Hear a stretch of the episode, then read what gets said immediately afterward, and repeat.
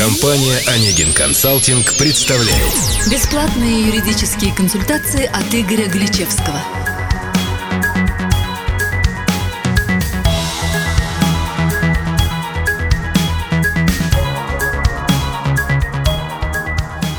Здравствуйте, уважаемые слушатели! С вами Анна Борисова и Игорь Галичевский, представитель юридической компании «Онегин Консалтинг».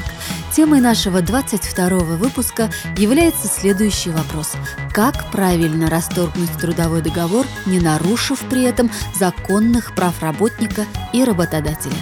В ходе сегодняшней беседы мы рассмотрим наиболее распространенные основания, по которым расторгается трудовой договор.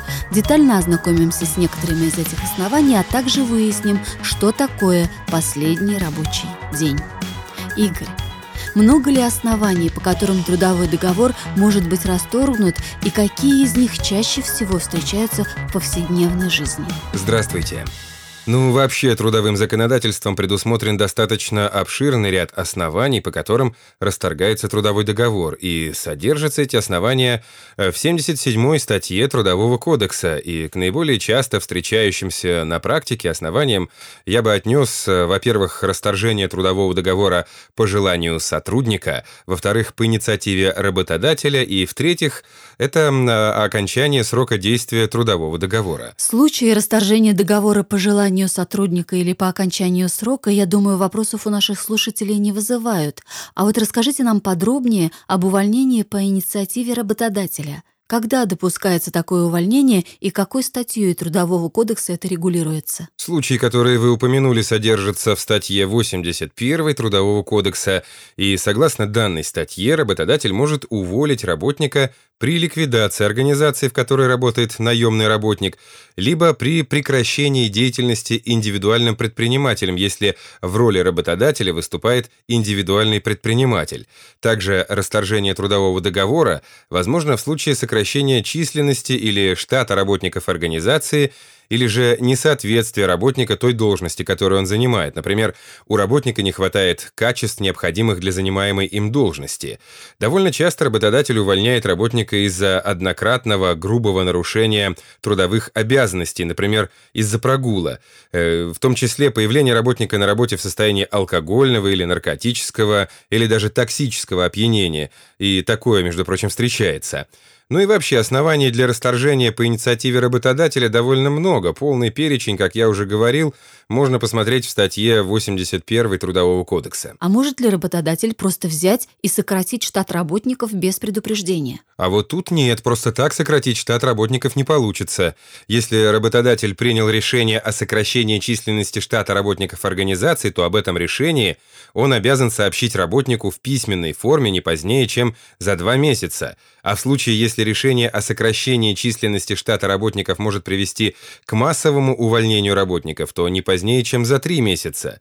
Если работодателям данные требования соблюдены не будут, то в судебном порядке такие действия могут быть признаны недействительными, и все уволенные работники будут восстановлены судом на прежнюю должность.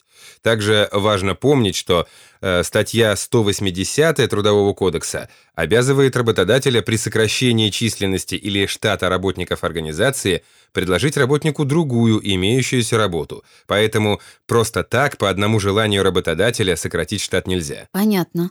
А что относится к однократным грубым нарушениям работникам своих должностных обязанностей? Ну, к грубым нарушениям относятся, как я уже говорил, прогул, появление работника в состоянии алкогольного, наркотического или токсического опьянения на рабочем месте, а также разглашение корпоративной или коммерческой тайны, совершение хищения по месту работы.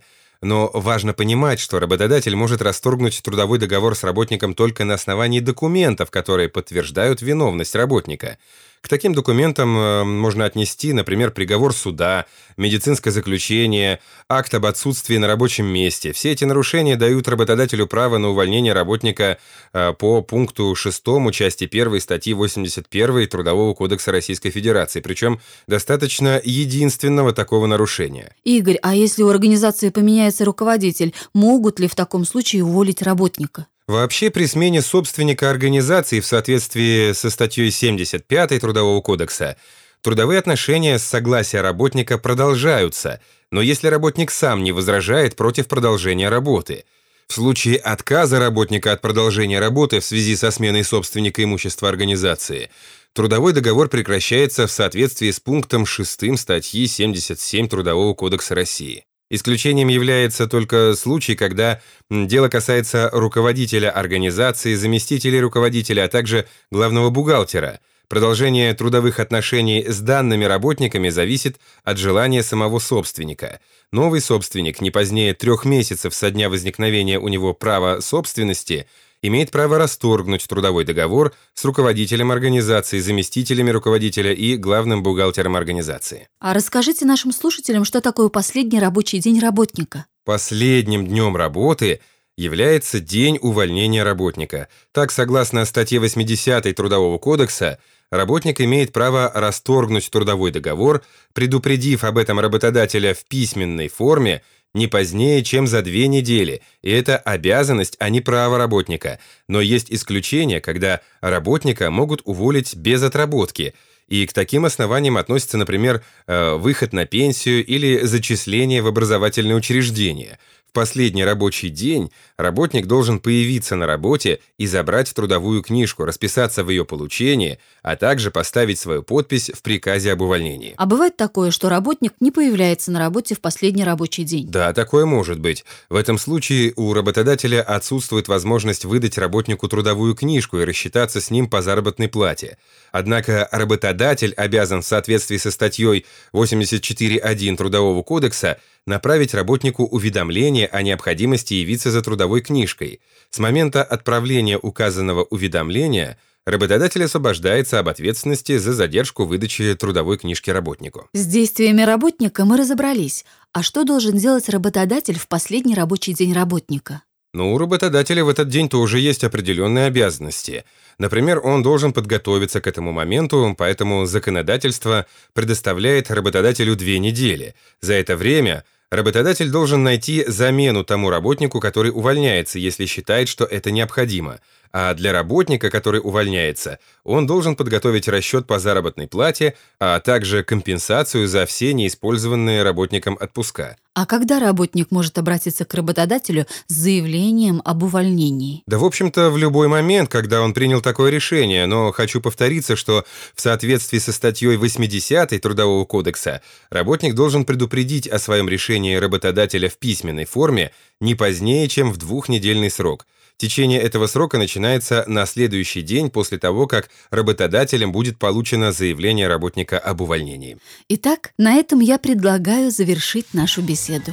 Надеюсь, она оказалась полезной и информативной для наших слушателей. Спасибо, Игорь. А нашей аудитории, я напоминаю, вопрос освещался представителем Онегин Консалтинг. Вопросы юридической направленности вы можете бесплатно задавать на сайте компании или на странице официальной группы «Онегин Консалтинг» ВКонтакте. Также на официальном сайте «Онегин Консалтинг» в разделе «Форум» вы сможете найти текстовую версию нашего сегодняшнего подкаста.